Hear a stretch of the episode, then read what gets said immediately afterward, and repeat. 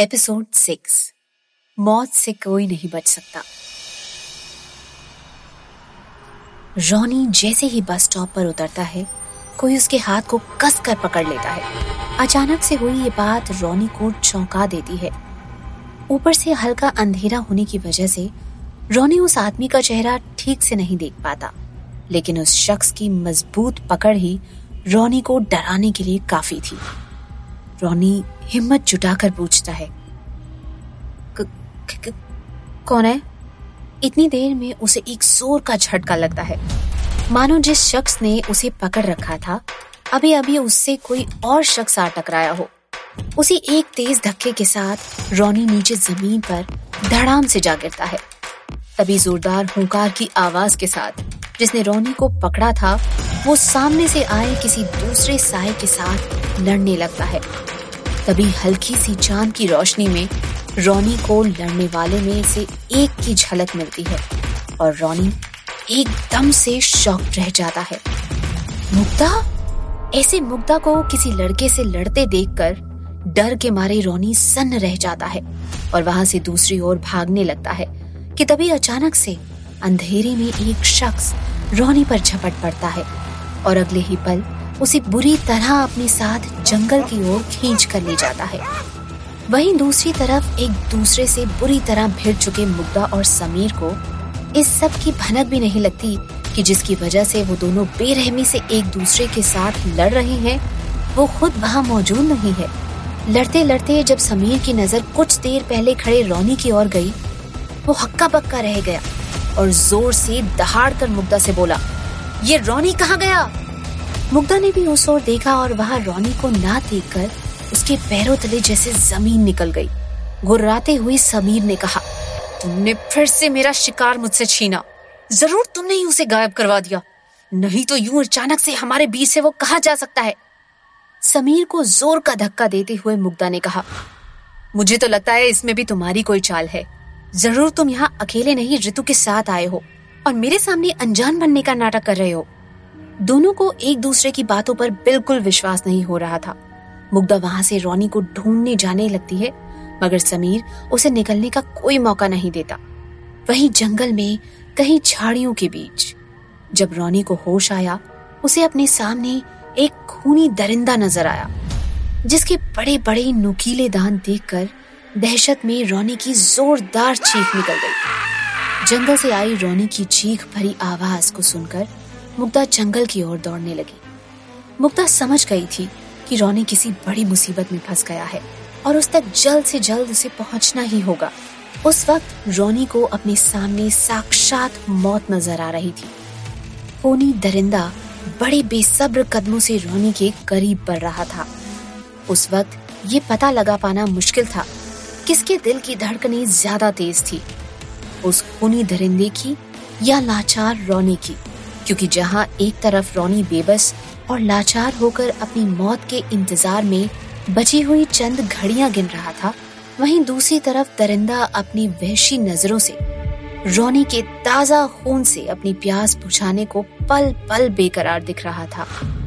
मुग्धा तेज कदमों से जंगल के बीचों बीच बढ़ती जा रही थी। वो किसी भी कीमत पर रॉनी को बचाना चाहती थी, लेकिन वो कहते हैं ना, जब मौत हाथ धोकर पीछे पड़ जाती है तो उससे पीछा छुड़ाना बेहद मुश्किल हो जाता है। और मौत पीछा तभी छोड़ती है जब इंसान की रूह जिस्म छोड़ देती है। वहीं घने पेड़ के आसपास अचानक से चमगादड़ों की संख्या बढ़ गई थी। जैसे किसी की मौत हो जाने पर जब चीलों और गिद्धों को पता चल जाता है कि करीब ही कहीं दाना मिल सकता है, ठीक वैसे ही यहाँ जैसे चमगादड़ रॉनी की मौत के साक्षी बनने वाले थे। अंधेरा और गहरा होता जा रहा था, उसके साथ ही अब कोहरा भी अपनी दामन फैलाने लगा था। जंगल अचानक से कुछ और ज्यादा खौफनाक दिखने लगा था। रॉनी ने दहशत से अपनी आंखें बंद कर ली। उसके पास भागकर यहाँ से बच निकलने का कोई रास्ता नहीं बचा था, क्योंकि एक तरफ खूनी दरिंदा खड़ा था तो वहीं दूसरी ओर घना जंगल था जहाँ उसने अक्सर खून खराबे की वारदात सुन रखी थी। डर एक ऐसी सिचुएशन है जो अच्छे अच्छों के खून को सुखाकर पानी कर देती है। बाद जब अपने सामने मौत देख लेने की हो तो इंसान एक मूक दर्शक के सिवा और कुछ नहीं बन सकता।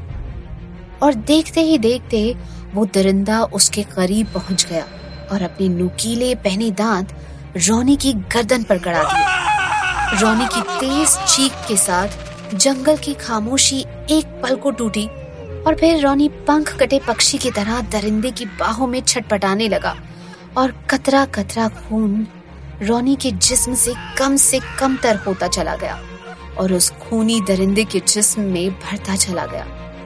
थोड़ी देर बाद एक आखिरी बचे सांस के साथ रॉनी बहुत जोर से छटपटाया और उसका जिस्म दरिंदे के हाथों में एक ओर को लटक गया, लेकिन वहीं दरिंदे ने रॉनी के जिस्म के खून की आखिरी बची बूंद तक को ना छोड़ा। और फिर सब कुछ खत्म हो जाने के बाद रॉनी की बेजान लाश को वहीं उसने जमीन पर एक और फेंक दिया। वहीं जंगल में भागते भागते मुग्धा आखिरकार उस जगह पर पहुंच ही गई जहां से उसे रॉनी के चिल्लाने की आवाज आ रही थी, मगर वहां जब मुग्धा ने देखा वैसा कुछ भी देखने की मुग्धा ने कल्पना तक नहीं की थी। वहां नीचे जमीन पर रॉनी की बेहरकत लाश पड़ी थी।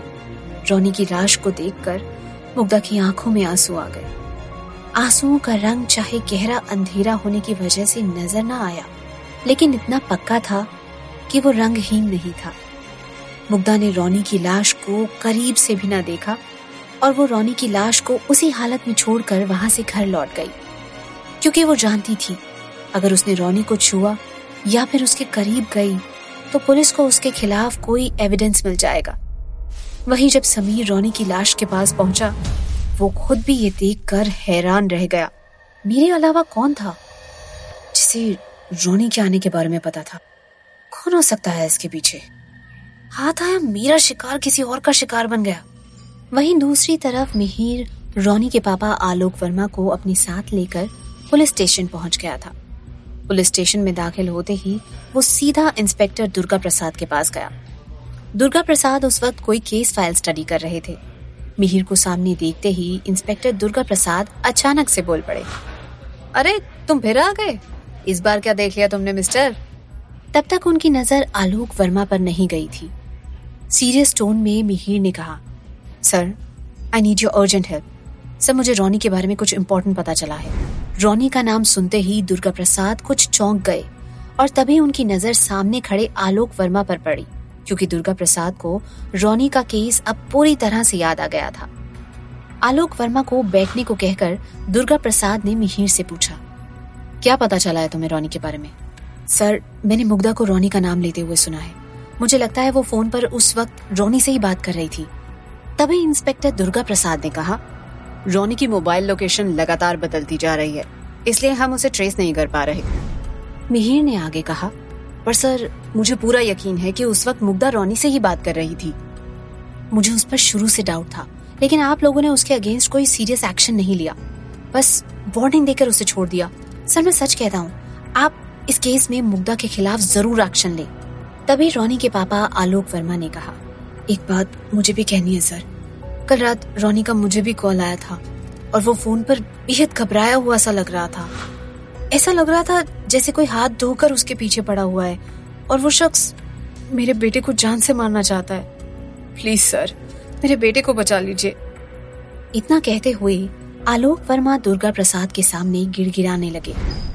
जब दुर्गा प्रसाद उन दोनों की बातें नोट कर रहे थे तभी पेट्रोलिंग टीम की तरफ से दुर्गा प्रसाद को एक कॉल आया। सर यहाँ जंगल के बीचों बीच एक बीस पच्चीस साल के लड़के की लाश मिली है, मैं आपको लोकेशन भेजता हूँ, आप जितनी जल्दी हो सके यहाँ चले आइए। कॉल के डिस्कनेक्ट होते ही ऑफिसर दुर्गा प्रसाद ने कहा, चलिए आप लोग मेरे साथ। लेकिन मिहिर ने दुर्गा प्रसाद की ओर देखते हुए पूछा, कहाँ सर? इंस्पेक्टर दुर्गा प्रसाद ने कहा, एक लाश मिली है। उस वक्त आलोक वर्मा के दिल में और मन में दो तरह की बातें चल रही थी। दिल कह रहा था कि मेरा बेटा पूरी तरह से सुरक्षित है, लेकिन दिमाग का एक हिस्सा पूरी तरह से रॉनी को लेकर बेहद ज्यादा डरा हुआ था। बारिश होने की वजह से वारदात वाली जगह पर पहुंचते हुए तकरीबन आधा घंटा बीत चुका था। बारिश होने की वजह से वहां के मौसम में ठंड कुछ ज्यादा हो गई थी। वहां का माहौल अजीब सा और टेंस नजर आ रहा था, क्योंकि जिस तरह से कत्ल को अंजाम दिया गया था, अमूमन ऐसे मर्डर्स नहीं के बराबर ही होते हैं।